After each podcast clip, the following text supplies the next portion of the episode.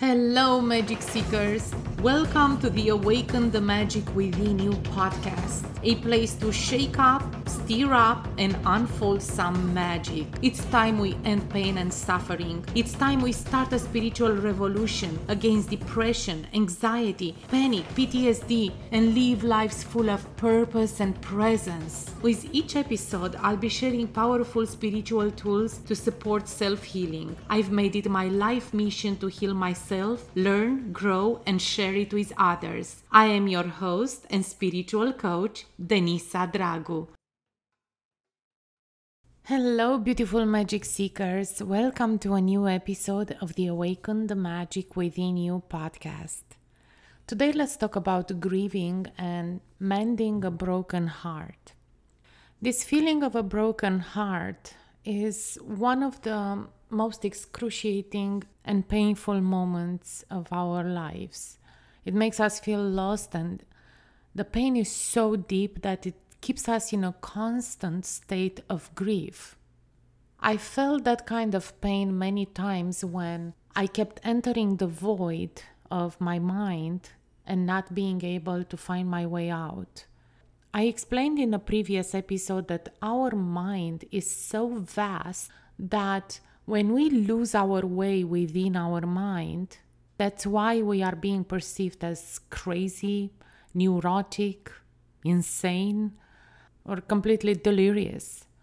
It took me many years to grasp the very feeling of being in touch with my body.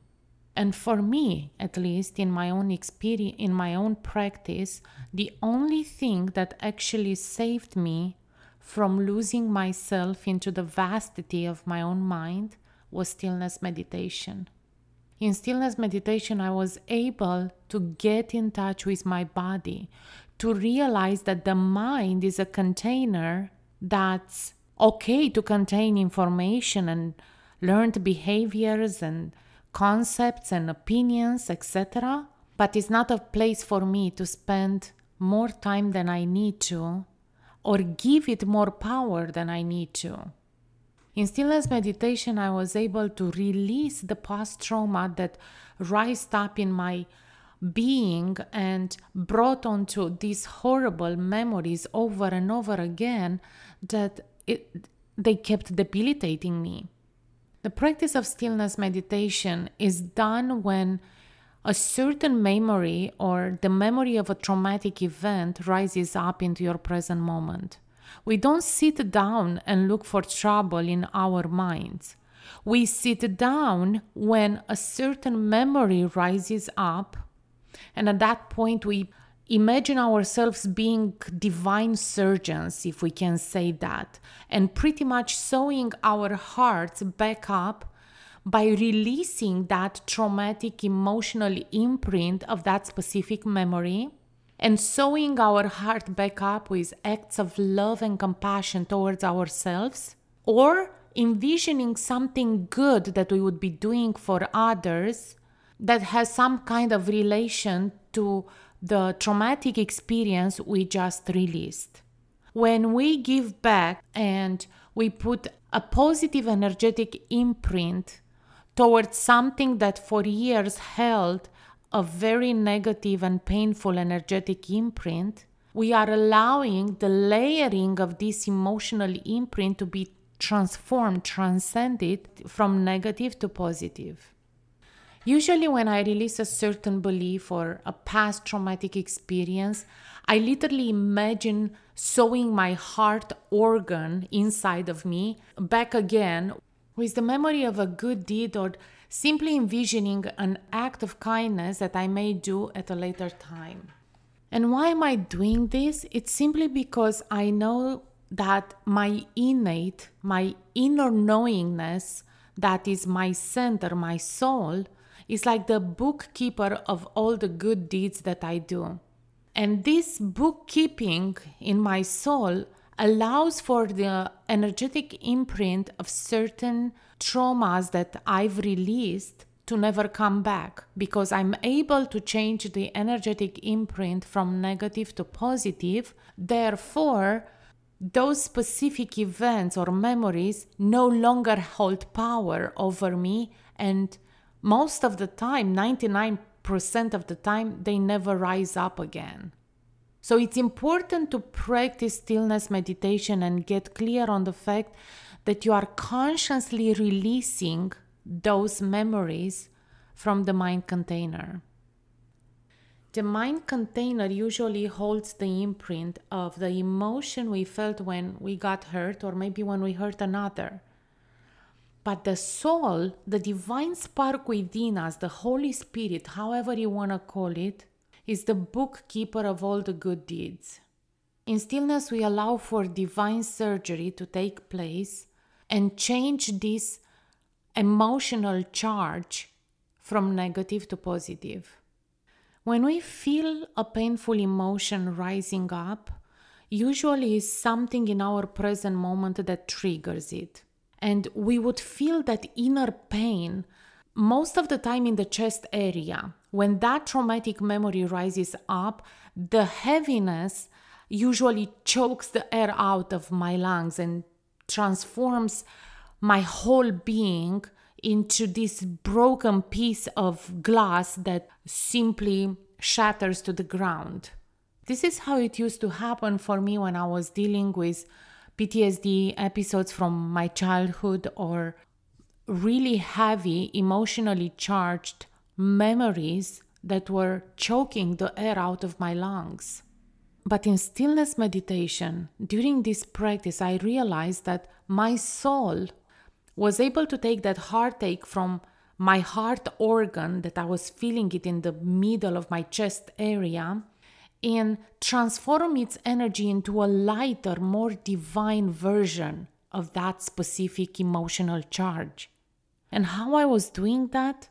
I kept breathing into my chest area intentionally until the hold that specific emotion was having on my chest area was becoming less and less. And at that point, I would allow the divine spark within to literally light up the path within my being, and shoot love and light into my heart organ within my body. This transcendence process happens for me almost to the point where I am this observer of my cellular structure, in which the divine spark within does its magic towards an organ that needs attention at that given time. But when I talk about heartache, I can envision my heart being broken, and the grief that I feel, the choking that I feel, the feeling that my air is being sucked out of my lungs, makes me imagine this process of shooting light towards the organs that need the most light in that moment of high intensity emotional charge. And once I allow that light to pretty much illuminate my inner being from the inside out and shoot all these beams of light towards my heart, my lungs, or whatever is needed in the moment, wherever I feel the pain in my body, I intentionally envision a transcendence, a letting go process.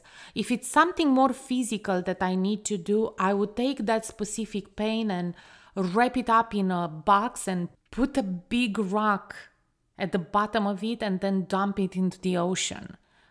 Other times I simply envision a fire and burn it into the fire, or put it in a balloon and release it onto the universe, or simply writing it down on a piece of paper and literally burning it into the sink.